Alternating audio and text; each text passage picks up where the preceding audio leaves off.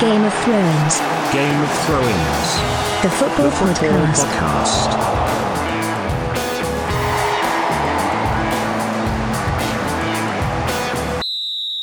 Hello, and welcome to another episode of Game of Thrones. It's not just the two of us this week. I'm joined by a full cast, except for Phil. Davide, hi Davide, how are you doing? Hello everyone, hi Jack. Doing good. Had a bit of I spent some time in Italy for holiday and watching football live, so good time. Just before starting, I want to provide my sympathy to Scozzarella and Magnanelli, two Serie A players who have been banned for suspended for the next Serie A match for blasphemy on the field. Probably they said something against, I realized what Scozzarella said, even watching the match. Welcome to 1816 in Italy. Now let's search for some witches to burn and do something. Come on, we are in 2019 and still we have, and still blasphemy is considered a crime in Italy. This is insane, it doesn't make sense, but hey, that's how life goes. If only the Italian football authorities spent as much time fighting racism as they did religious blasphemy, that would be a good... Oh yeah, of course. Racism would be already out of from the Italian stadiums if they spend so much energy to fight racism like they do with blasphemy. Thank you, Davide. And we welcome back this week Gertjan after a few weeks of absence. Welcome back. How are you doing? Hello, everyone. Hello, Jack. Yeah, it's great to be back. I just moved back to the Netherlands. I've been settling for 2 weeks, working very hard on my PhD, so that was also the reason I couldn't join for a long time the show. But I managed to watch some football in the last week, and I'm really excited to talk with you about latest development, latest news, Premier League, Champions League, Euro League. Hopefully we also have some time to cover the Dutch league. And it's great to be back. Great. Good to have you back, Gertjan. And another regular, he was here last week, but he needs no introduction. He's everyone's favourite Brazilian, Eric. How are you doing, man? Hi, Jack. Hi, everyone. Yeah, all good. Football-wise, not so much, but hey... That's life. 1 week we win, next week we lose. That's just the way it is. Before we start, I have to say congratulations to my local team, Exeter City, who defeated their local rivals, Plymouth Argyle, 4-0 this weekend. A commanding performance. We won't cover it in today's podcast, funnily enough, but I just wanted to get my congratulations to them, and hopefully the good form continues. We're going to start today's podcast by focusing on the Premier League, but we're going to be focusing on the bottom half of the Premier League table and specifically who we think might be candidates for relegation. We thought this would be a good week to discuss this after Friday night's dismal 9-0 defeat of Southampton by Leicester. Southampton were absolutely abject after Ryan Bertrand's red card in the 12th minute. And we're just going to go and look through some candidates for relegation. As the Premier League table is taking shape, it's important to note that there is starting to be, in terms of form on the pitch and points on the table, a little bit of a gap between the teams who we could consider serious relegation candidates and then another 3 or 4 teams who may get sucked into the relegation fight, but probably not. So we're going to start right down at the bottom. Watford, without a win so far this season. They finished 11th last season, but they scored just 5 goals in 10 games and are rooted to the bottom of the table. Eric, what exactly is going wrong at Watford? Because the talent's clearly there, but they just haven't got started this season. Yes, you would think after last season's cup final they would keep the pace on and at least be at mid of a table, maybe pushing for a top 8, but it's been a disastrous start to the season. Difficult to know exactly what's going on there. Maybe they might pick up. In the last few seasons, Watford has been a bit of a two-stage season. Sometimes it started really good, then had relegation form for the rest of the season. So let's see if they pick it up before it's too late. Definitely. Also down the bottom with Watford in the relegation zone, we have Southampton, and well, I mean, we have to start talking about the 9-0, the joint record heaviest defeat in the Premier League, with Ipswich losing 9-0 at Manchester United in 1995. I just had to get that one in there because us United fans don't have much to cheer about at the moment. Southampton, they seem to be in complete disarray. There's a lot of uncertainty over the manager, Ralph Hasenhüttl. He just can't seem to get a tune out of the team at the moment. Eric, they're not scoring enough goals. They're definitely conceding too many goals. It's not looking good for them. Yes, absolutely. It's weird because after Mark Hughes left, Southampton improved drastically under Hasenhüttl.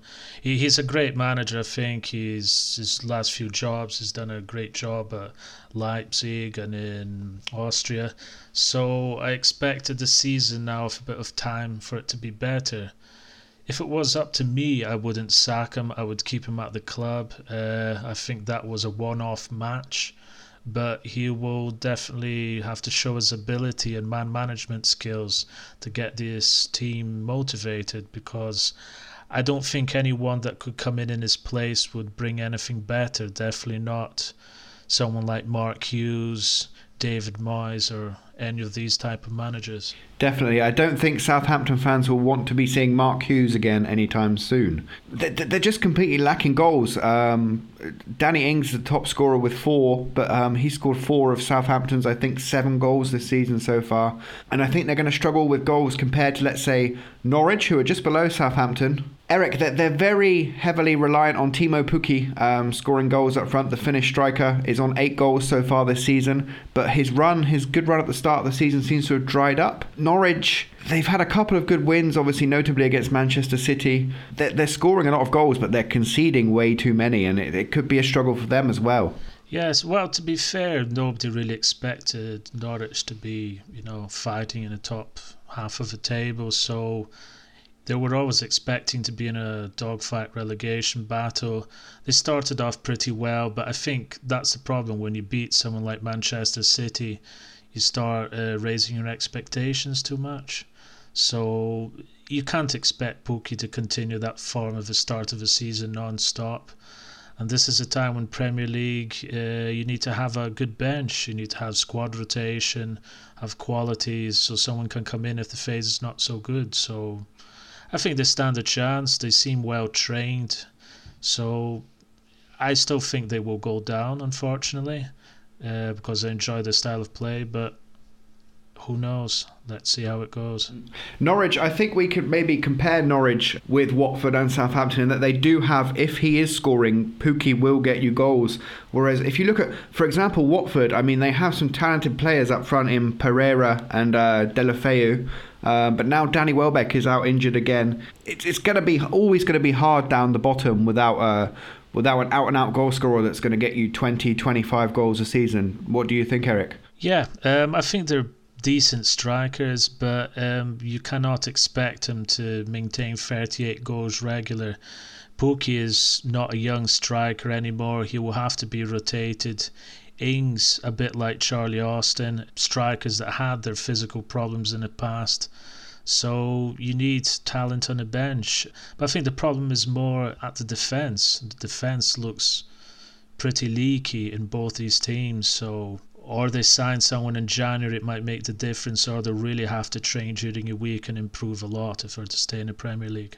Definitely. The other club in the relegation dogfight, it's a club who lost a great manager over the summer, replaced him with what many people say to be not such a good manager in Steve Bruce.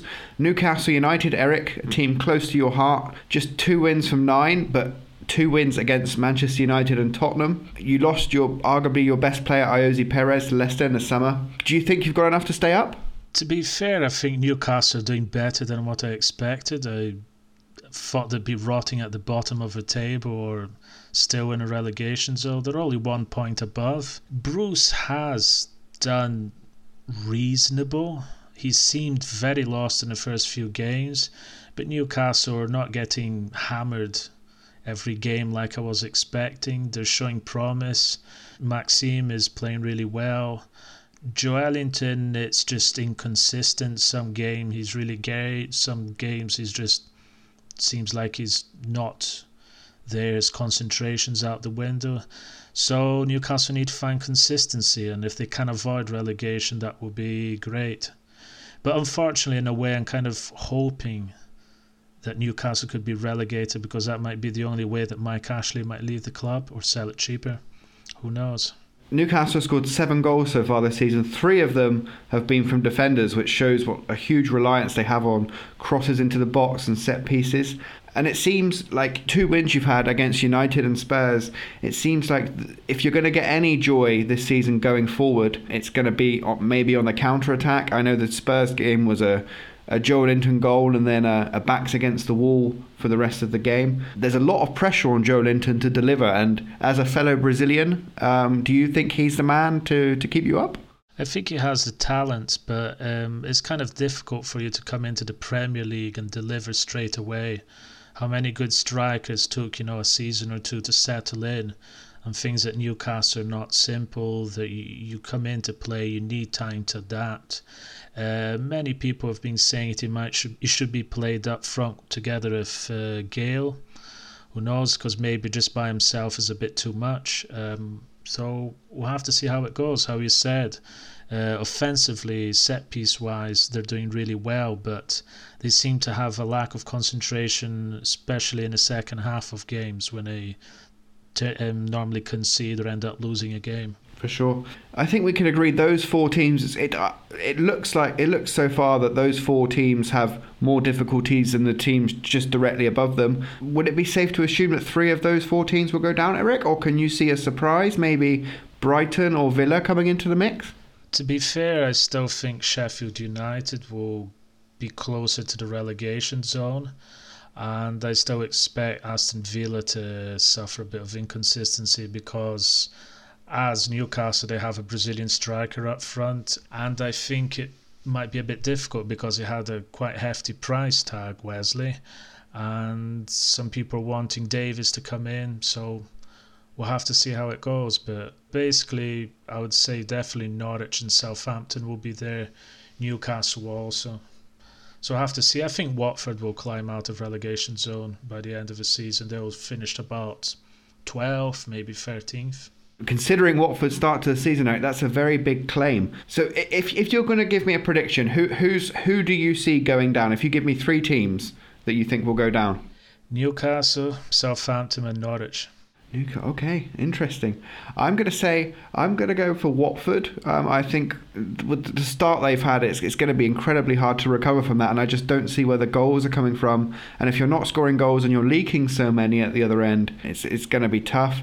I agree with Southampton. I think, again, the lack of firepower, it's a big problem when you're conceding so many. 25 goals Southampton have conceded so far this season. Obviously, the 9-0 maybe skews the goal difference a little bit against an in-form Leicester side. And then I think I'm going to go for Newcastle as well. I think Norwich have more, as I said. They've got some creative players, Buendia in midfield, Campwell in midfield, all capable of creating the chances for Timo Pukki. But it's going to be an interesting one. At the end of the episode, we're going to discuss relegation battles of the past and bring you our top 11. Moving along, last week was another full programme of Champions League and Europa League action. We've picked out some games to talk about for you. Manchester City 5, Atalanta 1. We're not going to talk too much about Manchester City as we've discussed them a lot. It ended up being a routine 5-1 win for City.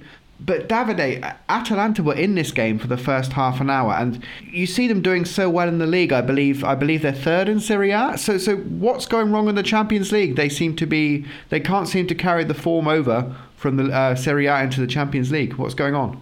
Well, I don't think anyone expected Atalanta to make any point in Manchester. I mean, they went up 1-0 with a penalty in the first half, and then after conceding the 1-1, they just disappeared from the field. I think the real problem for Atalanta wasn't this match.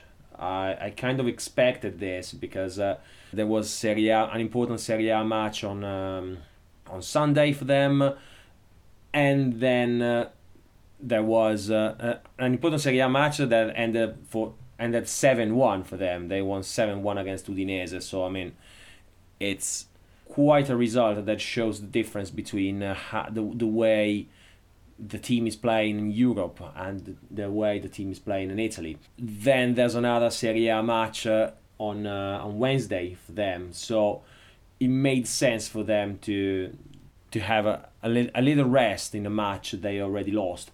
I was more surprised by the way they lost against Zagreb and Shakhtar. If I look at the matches, at the teams, they were both beatable by Atalanta. Let's say, okay, the first match against Zagreb was the first Champions League match for them. They were in a very heated place like Zagreb, so okay, fine. I really don't understand how they lost, completed their mind against Shakhtar though. They probably, when they arrived in Manchester, they probably already knew their Champions League path is over, but still they should play better. They should try to focus more on Champions League if they want to stand a chance to gain the third place. That would allow them to go back to go to Europa League. Definitely. Gertjan, your team Ajax 0, Chelsea 1. Disappointing night for Ajax. A little bit controversial though, you think? It was a good performance from Chelsea. Let's not take anything away from them. But I think you were disappointed in the VAR again. Yeah, let me first congratulate Chelsea. They played really well. I was really impressed with Chelsea. I mean, over the whole match, maybe a draw was more deserved result. But I mean, looking at the second half, Chelsea was definitely the better team. So in that sense, it was just a very decent performance of them. And Ajax didn't manage to create much. Chelsea was dominating in the second half and also created a couple of good chances and eventually also the goal. In regards to the VAR decision, yeah, it was very dubious. Really difficult to decide if Quincy Promes, who scored a goal which was disallowed, was really offside. It was really it was a couple of centimeters he was offside according to the picture of the VAR. And if there's so much doubt, because you also don't know, you can't really exactly determine when the ball is played, I don't think you can make the decision with the VAR and disallow the goal. And I think VAR shouldn't interfere when there's so much doubt behind a decision, when it's so difficult to see, especially because with offside, you can only be offside when the ball is played, and it wasn't even very much clear from this the picture that was being shown on the television, and I think the VAR who intervened made the wrong decision.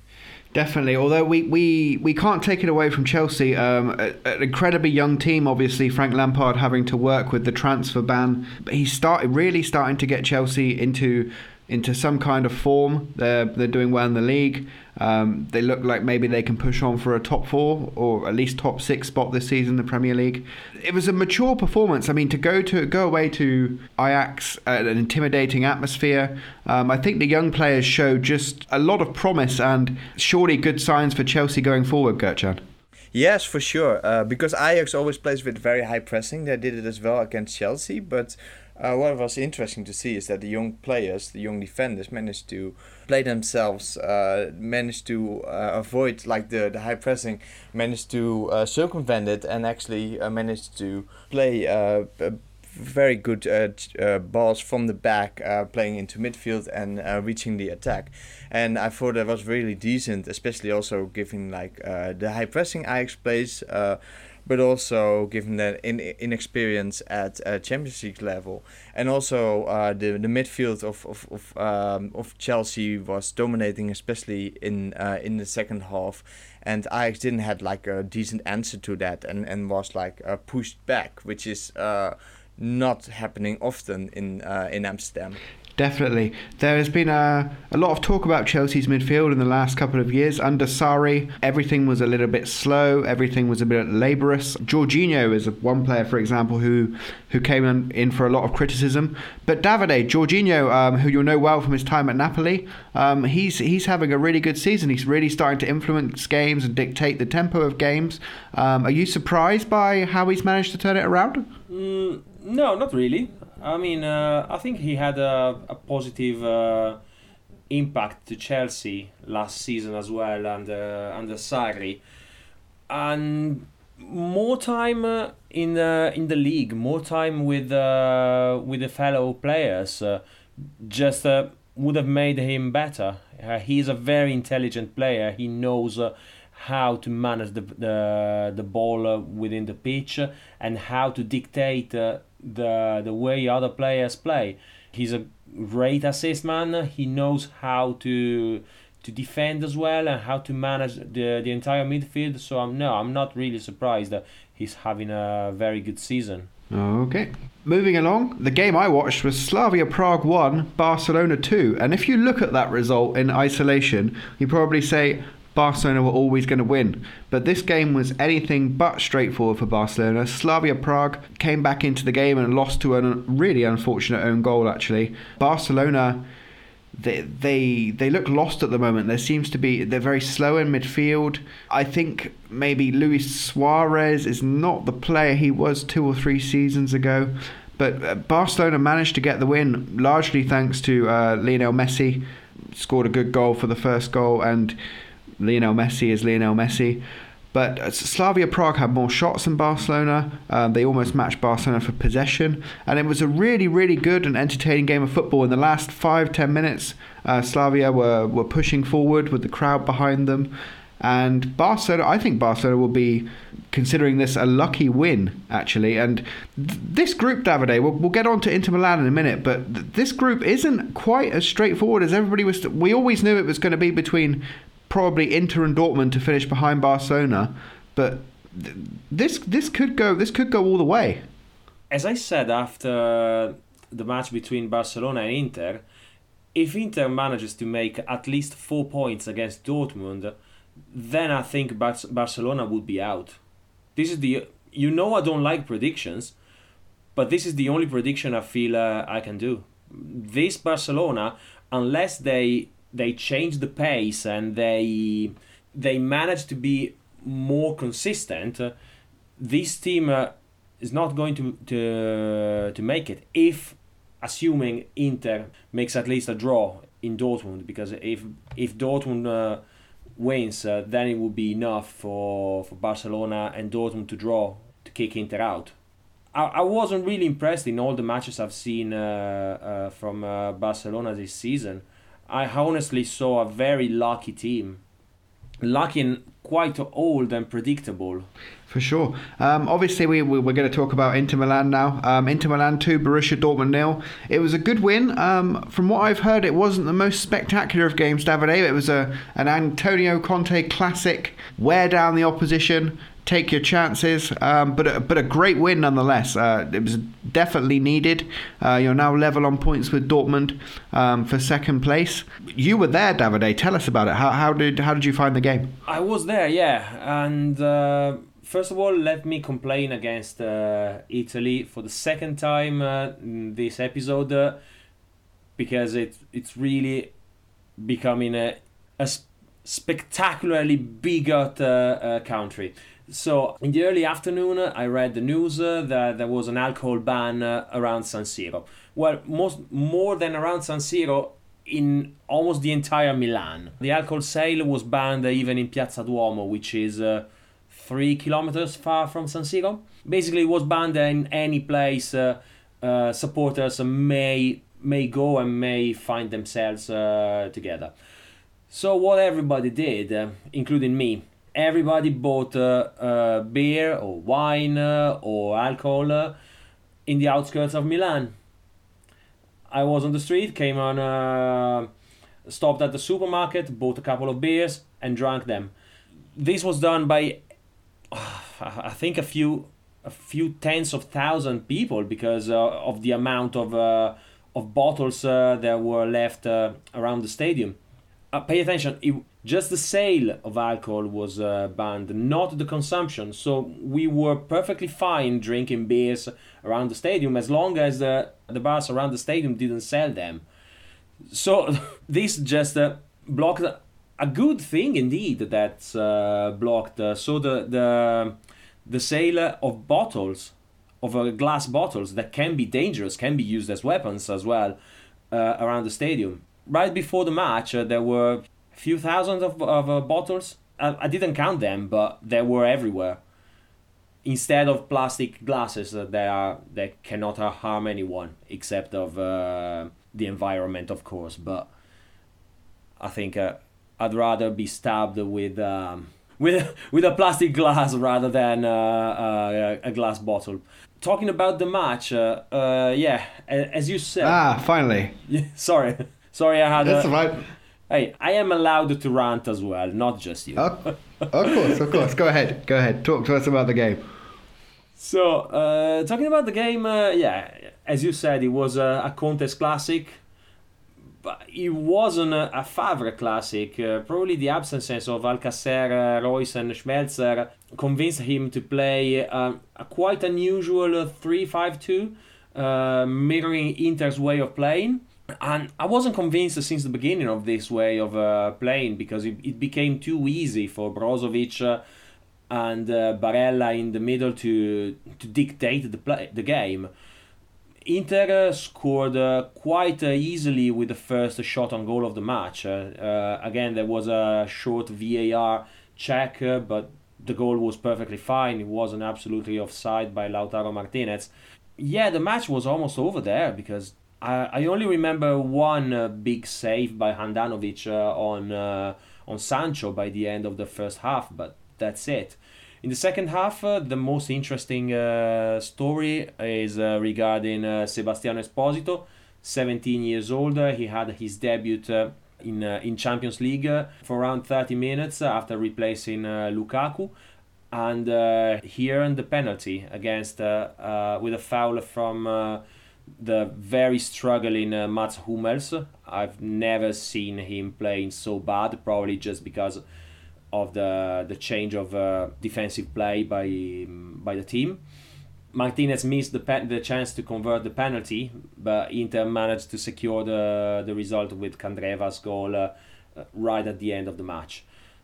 So anything can happen in Dortmund. I don't expect Borussia to play one so bad, two, with this way of playing again. I expect them to move back to their original 4-3-2-1 and be definitely more consistent.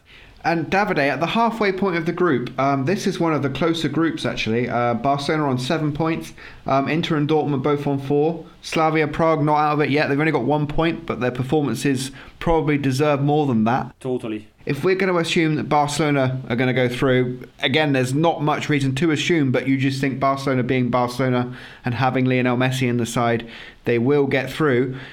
One of Inter and Dortmund are most probably going to go through with them, and I know you don't like predictions, but what do you think? If we assume Barcelona will go through, then we have to assume that Dortmund will win against Inter. So I would say Dortmund. I'm not so sure, but if we want to assume Barcelona will go through, then I would say Dortmund. Wow, pessimistic Inter Milan fan here. Well, I told you, I think I don't know what's going to happen. Definitely, the match between Dortmund and Inter in a couple of weeks will determine what's going to happen, because if Dortmund wins, then there are almost no chances for Inter to qualify. So I don't expect anything else. If Inter wins or draws, then Dortmund desperately has to win in Barcelona, and they can do it. They cannot do it if they play the way they played against Inter, no. But they can do it if they play the way they played against Barcelona in the first match of this Champions League. Definitely. Moving along to Group E now. Liverpool beat Genk 4-1. But I just want to touch on Red Bull Salzburg against Napoli. Red Bull Salzburg have been an incredibly fun team to watch this year. They score goals, they concede goals. Obviously, the story of the emergence of Haaland, who's on 22 goals this season already for Red Bull Salzburg. Davide, this was a great game to watch. Red Bull 2, Napoli 3. Red Bull Salzburg are surprising everybody. I mean, they've won 6-2 against Genk. They lost narrowly 4-3 at Anfield, putting in a really good show, and they lost narrowly at home to Napoli. Scoring goals, conceding goals, very fun team to watch. Yeah, very fun team to watch. Not very good for the heart of their supporters, because they are constantly in tension. But yeah, they definitely have a lot of talent. They definitely have a lot of talent and a very good and spectacular offensive football. I'm quite surprised by Napoli though, because seeing the talent they have in every part of the pitch, you would expect them to win more consistently, to have. To be more consistent in their way of playing. They seem sometimes to be a bit lost or a bit confused, and I think Ancelotti, for almost the first time in his career, is struggling to find a balance between so many offensive good players. Just to have a short list of the main strikers they have. Napoli has Mertens, Lozano, Insigne, Milik, Llorente, Callejon, Younes and Elmas. These are 8 players for 2 or 3 shirts, and obviously they cannot play all together, and they deserve minutes to be in the right form, to know how to perform and to play with the other players. It's not a surprise now that Mertens and Milik are currently their top strikers, both in Champions League and in Serie A, because they are the players who have played for more time together, and they know better each other's. Lozano is currently struggling. He's a good player, but he didn't have enough minutes to know the players, to know the way the team is playing. So I think for the first time in his career, Ancelotti is quite struggling, despite having still quite good results in Champions League and decent results in Serie A. Indeed. This group is a really interesting one. Napoli top on 7 points, Liverpool just behind on 6. That Liverpool-Napoli clash in a few weeks at Anfield will be definitely be crucial to the outcome of this group. And we can't, although they've only got 3 points, we can't discount Red Bull Salzburg from that race, of course.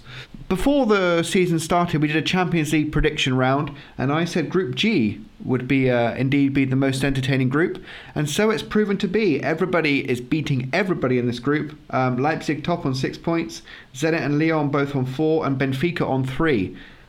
So from a neutral perspective, if you would like to keep tabs on a particular group in this Champions League group phase, Group G is where it's at. I think it's going to be drama until the end.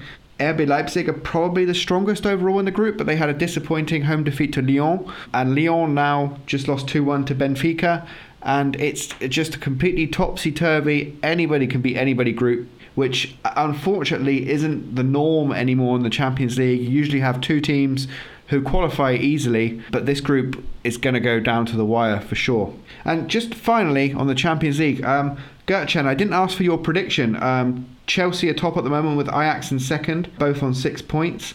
Valencia just behind on 4 though. Do you think Ajax have got enough to hold off Valencia's challenge in the last 3 games? I think it's going to be really tough. I'm not sure. I will be very happy if Ajax managed to get a draw against Chelsea in London. And then I think it's possible that Ajax will manage to hold off Valencia, also because we are playing against Valencia at home. Last game will be against Lille away, but Lille will probably be already out of the Champions League at that point, so they might not put their full energy into that game. But it will be challenging also, to be honest. Ajax has been quite lucky in the games against Lille and Valencia. because both teams, Valencia and Lille, managed to create a lot of chances against Ajax. And Ajax was scoring quite easily in these games, but the next time it could easily go the other way, like against Chelsea. So I think it will be like a very tough matches, the next three matches. And yeah, I think Ajax also, because they are playing at home, which is in Amsterdam a huge advantage, as you said, because there's like a very good crowd behind the team. I think there will be enough to hold off Valencia in Amsterdam, and hopefully like Lille has nothing to play for when Ajax is playing against them, which will be make it more easily for Ajax to win against Lille.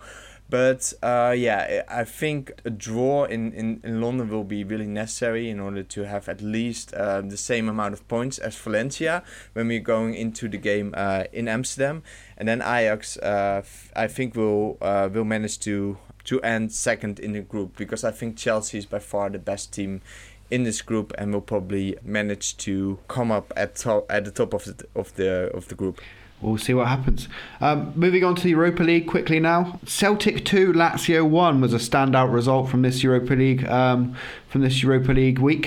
Davide, Celtic again formidable at home, but unfortunately this game was marred by more disruption from Lazio fans conducting themselves in an awful manner before the game with fascist chants and Nazi salutes. It's not what you want to see, and you can have another rant about Italian football if you want. Yeah, absolutely. Fascism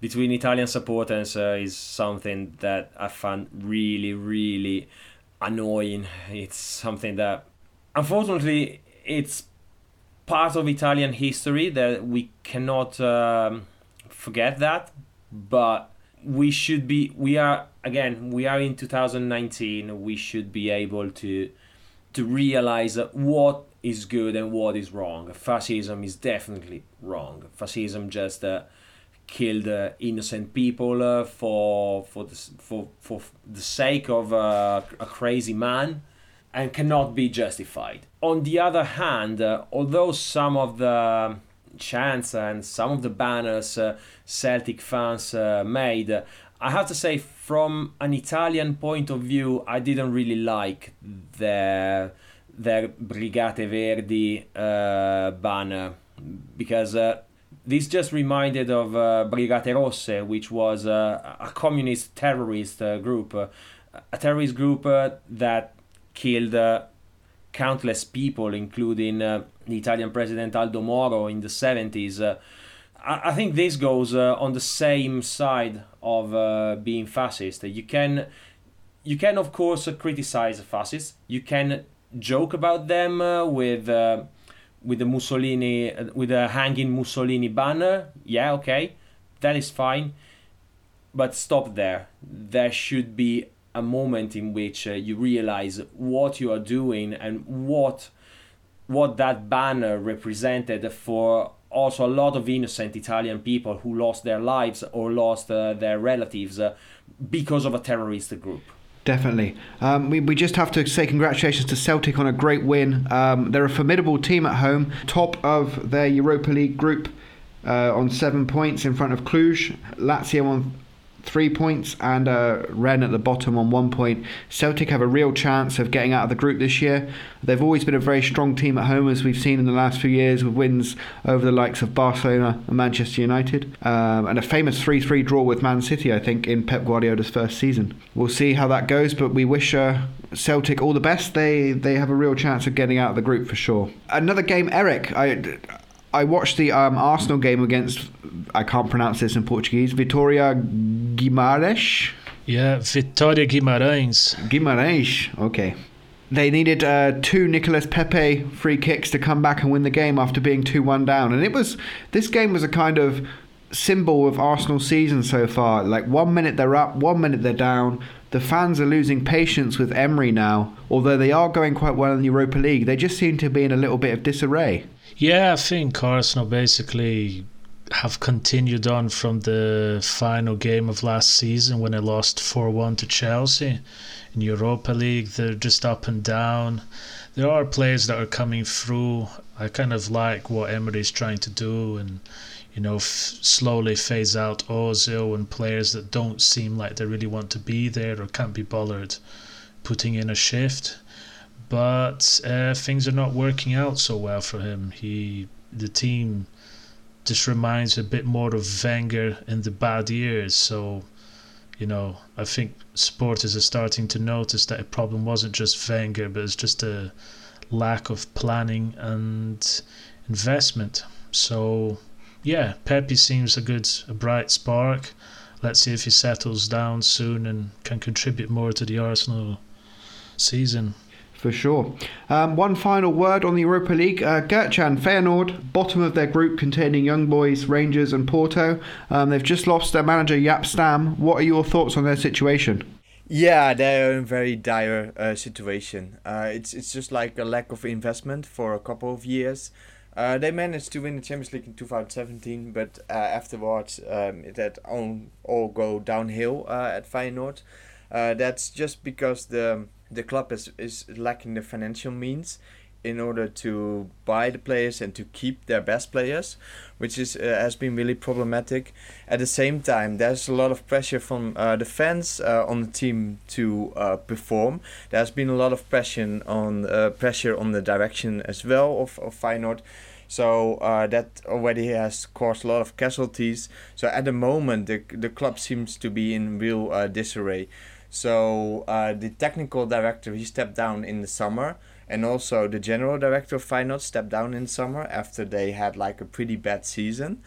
So Jaap Stam, he signed actually before the technical director and the general director resigned, came to Feyenoord, and the directorship structure was not very clear at the club, and there are a lot of interim directors at the moment, which didn't approve the signing of Jaap Stam. At the same time, there were problems with signing players because they didn't had like the directors yet appointed who could give approval to new signings. So most of the signings have been last minute, and the signings they made this season haven't been very impressive. A lot of like very cheap players, a lot of players who didn't play for a long time, like for example Luciano Narsing, and they also don't have like enough quality youth players to compensate. And also because they had a lot of injuries in the first couple of weeks, it has been just like really difficult for Jaap Stam to put the team together, and especially with the pressure from the supporters of Feyenoord. It's just a hell of a job. And Jaap Stam didn't survive. He is also not a very experienced manager.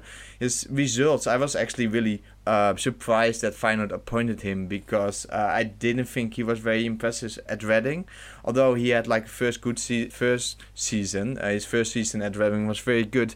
The second season wasn't very impressive. Also at PEC Zwolle, where he was a manager in the Netherlands, he didn't perform that well. So I don't know on what basis he was appointed at Feyenoord, and also he isn't a very experienced manager. And yeah, it is not surprising for me that he didn't manage to turn things around.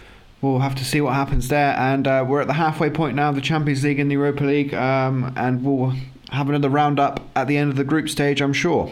Moving a bit further afield now, it has been the MLS Cup playoffs since last week. As I explained to you last time, it's a very complicated system involving a first preliminary round of playoffs and then the semi-finals, which we're going to talk about. In the first preliminary round of playoffs, 24 goals in 6 games. It was a fantastic spectacle, not so much for defensive coaches, but for neutral fans like myself, it was a great spectacle. 2-4-3 thrillers in the preliminary round of playoffs between Seattle and FC Dallas, Philadelphia and New York Red Bulls. 2 absolutely great games, topsy-turvy, some very, very bad defending and some very good performances as well, notably from Seattle, who I picked as a dark horse in my MLS preview and who will play the conference final this week. It was a sad departure for Wayne Rooney, whose team DC United lost 5-1 in the preliminary round to Toronto. It's been a good 2 years for Rooney in Washington. He's had a successful time there, contributing goals and assists, but it wasn't to be. And we moved on into the conference semi-finals this weekend. New York City 1, Toronto 2. A fantastic game of football. Quite high quality, relatively high quality. Two great goals from Alejandro Pozuelo, who's been named in the MLS Star 11 for this year, All-Star 11. Two good goals, a good performance from him. And Toronto move into the conference final this week against Atalanta. Toronto obviously beating one of the favourites, New York City, who won the conference. Atalanta, they were a bit more workmanlike against Philadelphia, 2-0 at home. Wasn't a particularly fluid performance from Frank de Boer's team, but they got the job done, 2-0 at home to Philadelphia. Seattle, very, very convincing again at home against Real Salt Lake.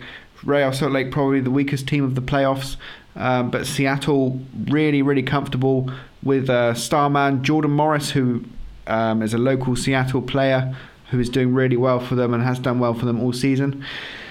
But the highlight of the semi-finals is definitely El Tráfico, the LA Derby, LAFC 5, LA Galaxy 3. This game, if you haven't seen the highlights, just wow. Historically, they've played each other four times now, and I think we've had a 3-3, a 3-2, a 4-3, and it's just a crazy, crazy game. LA Galaxy with Zlatan Ibrahimovic seemed to raise their game against their more talented neighbours, LAFC. And LAFC took an early lead, 2-0. Just before half-time, Christian Pavon equalised for LA Galaxy to make it 2-1. And again, the second half, topsy-turvy, awful defending. But in the end, the firepower of LAFC prevailed. Carlos Vela, justifiably MVP this year, firing LA Galaxy into the conference final where they'll play against Seattle. Absolutely fantastic from him and from the LAFC team in general this season. Definitely the favourites for the MLS Cup, I think. A sad departure for Zlatan Ibrahimovic, and he didn't cover himself in glory after the press conference as well, saying that Vela would not be famous without him. I know we have to come to expect that from Zlatan, but I think his comments were a little bit disrespectful. But LAFC had the last laugh. As I said, this week they'll be in the Western Conference Final against Seattle, and in the Eastern Conference Final we'll have Toronto against Atalanta, and I'll report more on that as the games are played. Moving along now, to South America, Copa Libertadores. We know the finalists now. Eric, Gremio against Flamengo. It was a creditable 1-1 draw in the first leg, but in the second leg, a smashing 5-0 win for Flamengo. Not smashing from your perspective, but a great performance from them. You predicted that it was going to be a riot in the second leg. 5-0. Just tell me about the two games, Eric. Well, his second game was absolutely grotesque. You know, seeing that 5-0 capitulation, Grêmio looked like a bunch of schoolboys defending. They didn't know how to defend set pieces. Two goals were exactly the same. So, yeah, it was really poor from Grêmio. I expected Flamengo to go through to the final. They have been in excellent form. The players are just flying under Jorge Jesus.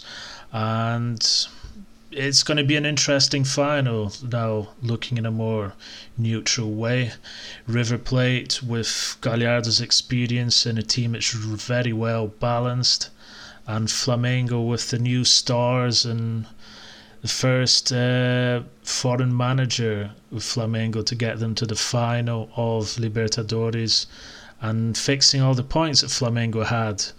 The previous manager, Abel Braga, was playing Gabriel Barbosa out in a wing, Arrascaeta too. He didn't find a position. Jesus came in and found the right position. Now Barbosa's scoring goals for fun. Arrascaeta too is back to his top form that earned him a transfer to Flamengo. And what can I say? It was a really good investment by Flamengo. They bought Gerson in the middle of the year for 10 million, Pablo Mari for £1.5 million. Rafinha and Felipe Luis are free transfers, so actually they didn't spend that much. And with the sales of Paquetá, Vinicius Junior. They have made, in fact, a considerable amount of money, and it's perfect signings. It was kind of expected that Flamengo would improve over the years. About 4 or 5 years ago, with Ernst and Young, they started redoing their accounting. They saw what was being spent in the wrong places. They redid tax, all manner of things, contracts, and they had a good financial plan. And this is giving Flamengo now the liberty of signing players that were playing in Europe and actually looking forward and being able to sign even more players down the line. So it'll be an interesting clash of River that struggle with not so much money but always have the talent of Argentina against Flamengo that are the new rich kids in town. For sure. In the other semi-final, the Super Classico is a bit more of a low-key affair, if the Super Classico can ever be low-key, than last season's two-legged final of the Libertadores. River Plate comfortably won at El Monumental, their home stadium, 2-0 in the first leg. It was quite a dominant performance, actually, although Boca had a cut. They only had a few chances, but Boca really should have scored in that game. But River, thanks to a penalty and a good goal from Ignacio Fernandez, took the first leg 2-0. Boca getting a red card in the last minute of that game as well. In the second leg, however, at La Bombonera, Boca absolutely laid siege to River's goal. How they didn't score beforehand, they scored in the 80th minute, is beyond me. I think they had 23 shots altogether, something like that. But River was still dangerous. They were happy to sit back and counter, 2-0 up, obviously you can. But Boca got a goal in the last 10 minutes and laid siege to River's goal, but they could not find the second goal. And for the second year running, eliminated by their fierce rivals, and that one is definitely going to hurt. The final, obviously Flamengo against River. It's going to be an interesting one. I'm sure me and you will go to the pub to watch that one, Eric. Hopefully. Let's see if any channel here in the UK will show it, but if not, we always have our other means to watch it. And we are not advertising other means of watching football here. We wouldn't do that. We are law-abiding citizens on this podcast. Definitely. I was speaking about the radio, of course. Eric just meant have a trip to South America. Of course, because we all have a few £1,000s to throw at that. Absolutely. Of course. Finally tonight, as always, we're going to bring you our top 11, and this week, in line with our main topic, which was the Premier League relegation fight, we're going to be talking about our top 11 relegation battles. There have been some memorable clashes, final day climaxes in the last few years. And I'm going to start us off with West Ham and Sheffield United in 2006-2007. And now this one was controversial for all kinds of reasons. West Ham on the last day needed to beat Manchester United, already champions at Old Trafford, to have any chance. And West Ham duly won 1-0 thanks to a goal from Carlos Tevez. And the problem was that West Ham, in January of that year, had signed Carlos Tevez and Javier Mascherano from, correct me if I'm wrong, Eric, Corinthians in Brazil? That is correct. They signed Tevez and Mascherano. Sheffield United were not happy about this because they said West Ham should have been docked points due to irregularities with the transfers. Very complicated scenario of third-party ownership, as there always is with South American players. And Sheffield United felt that West Ham had an unfair advantage. Sheffield were relegated. West Ham obviously stayed up with that last day victory. But West Ham were not docked points. They were just fined £5.5 million for the irregularities in the transfer. And I think it's something... obviously Sheffield United tried to take legal action but failed, but it's something that lives with Sheffield United fans to this day. Wow, what can you say about that one? The second one I've chosen is West Brom, and this is absolutely incredible. 2004-2005, the first team ever. It's been done since by Leicester, I know, in 2014-15, as Eric will talk about later. West Brom 2004-2005, the first team to stay up in the Premier League after being bottom on Christmas Day. The final day was absolutely epic. West Brom needed to beat Portsmouth, and they beat them 2-0. They had to hope that Crystal Palace didn't win at Charlton, and Charlton equalised in the last 2 minutes to send Crystal Palace down. Norwich, they had to also hope that Norwich didn't beat Fulham.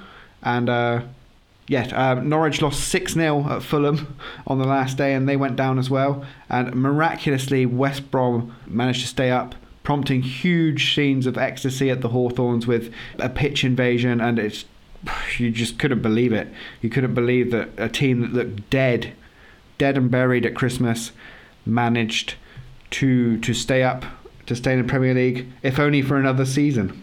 Davide, talk to us about Reggina in 2006-2007. Why was this one interesting? This was probably the most epic save I can remember myself. At the beginning of the championship, the Calciopoli just hit Italian football, and Reggina was penalized by a deduction of 11 points, so they started the season minus 11.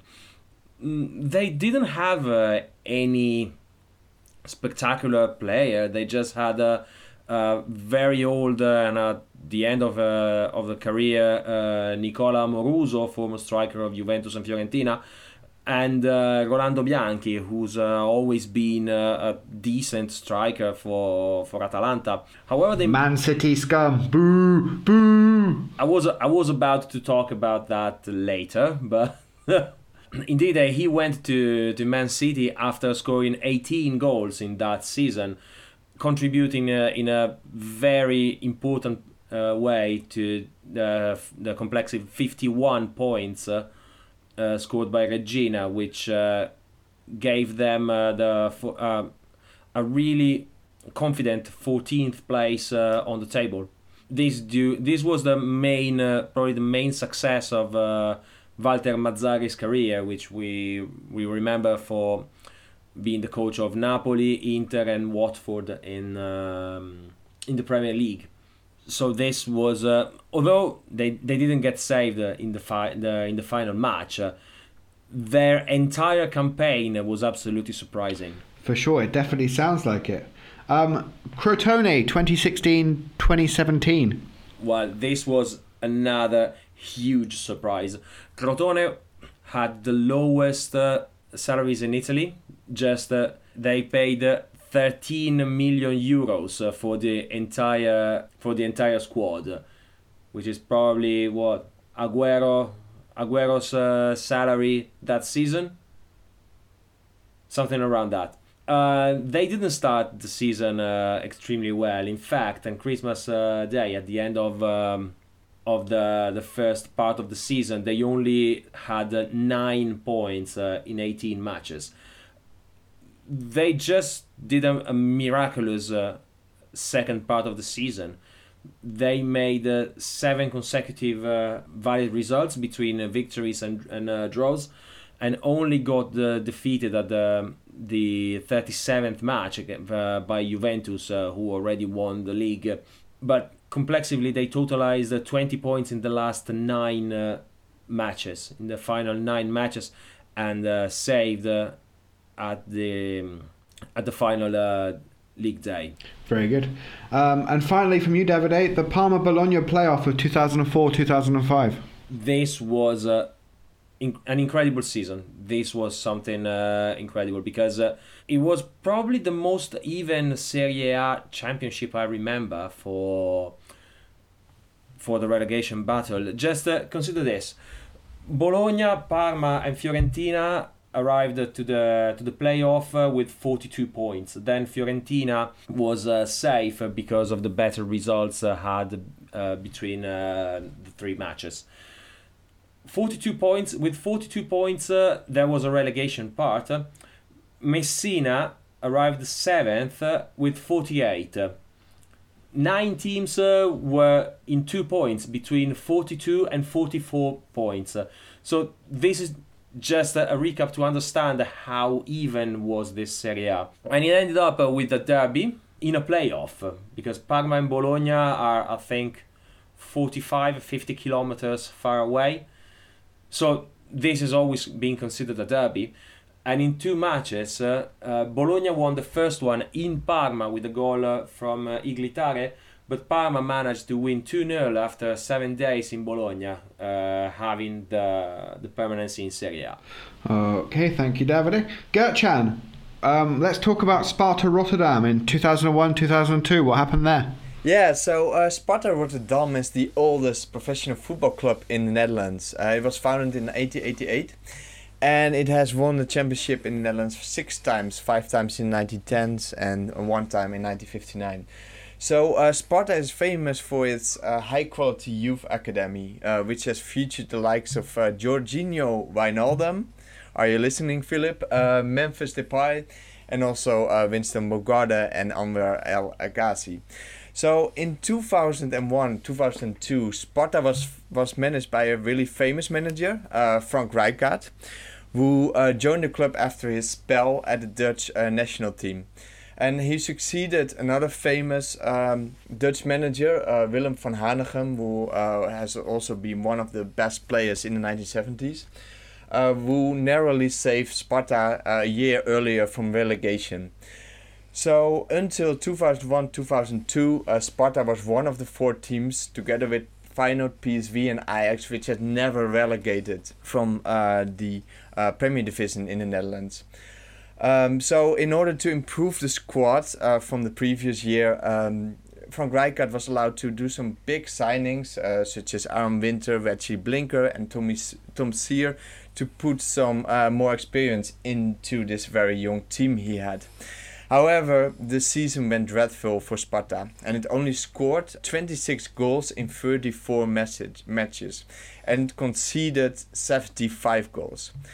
So Sparta finished the table at the 17th place, and it had to play the playoff games for promotion and relegation.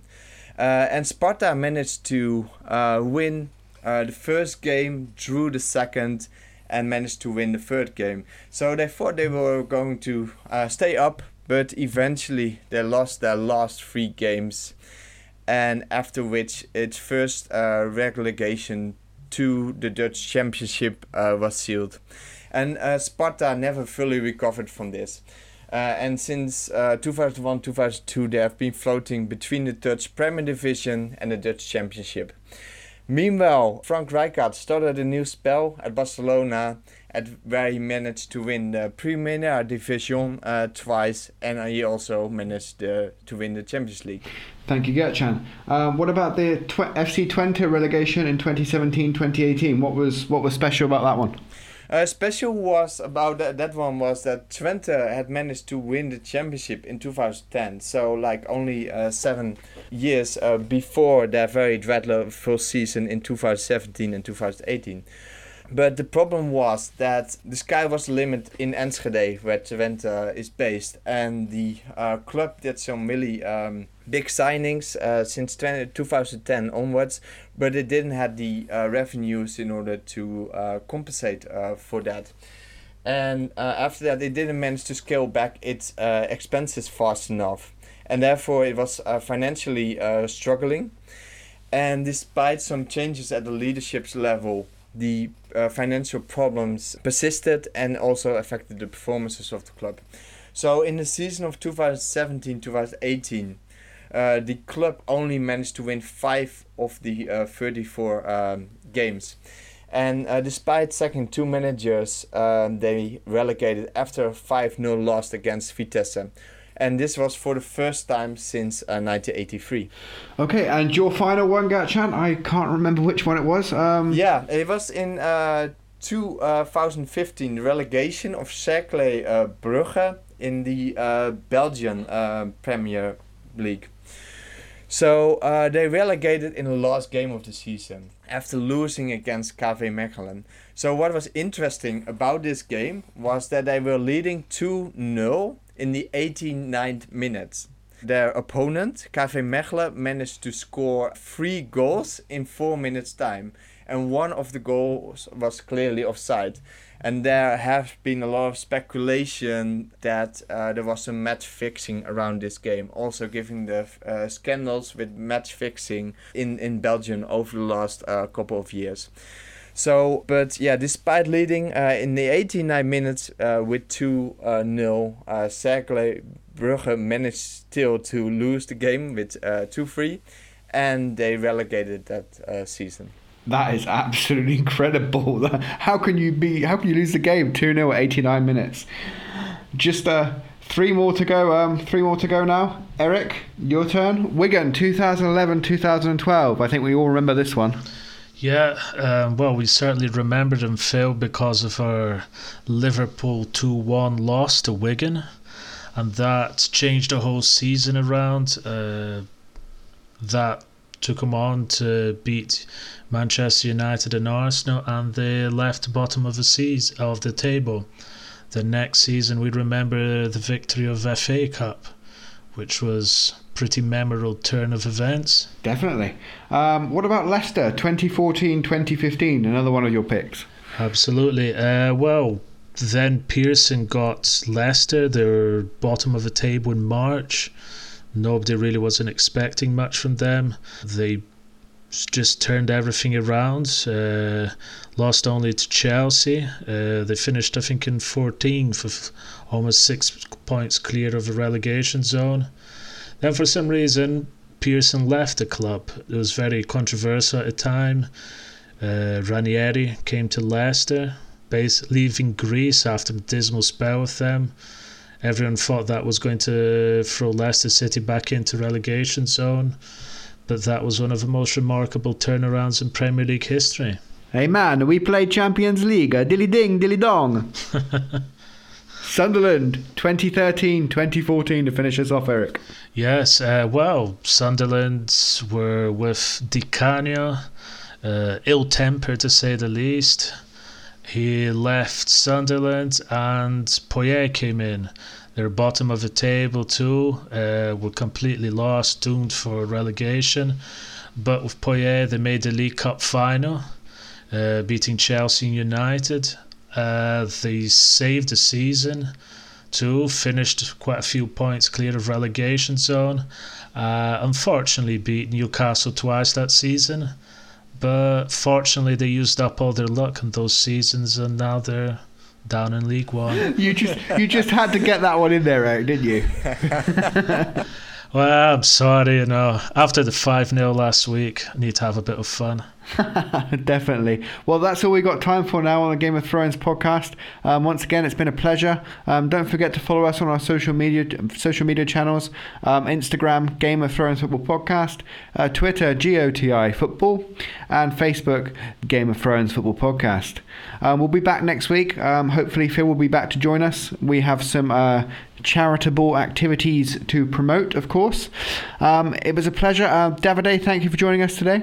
Thank you, Jack. Thank you, everyone, for listening. Thank you, Gertjan, and thank you, Eric, of course. Gertjan, thanks for being back, man. I hope you can make it next week as well. It was a pleasure. Thank you, Jack. My pleasure. And thank you, everyone, for listening. And also thanks to Eric and Davide for joining on this podcast.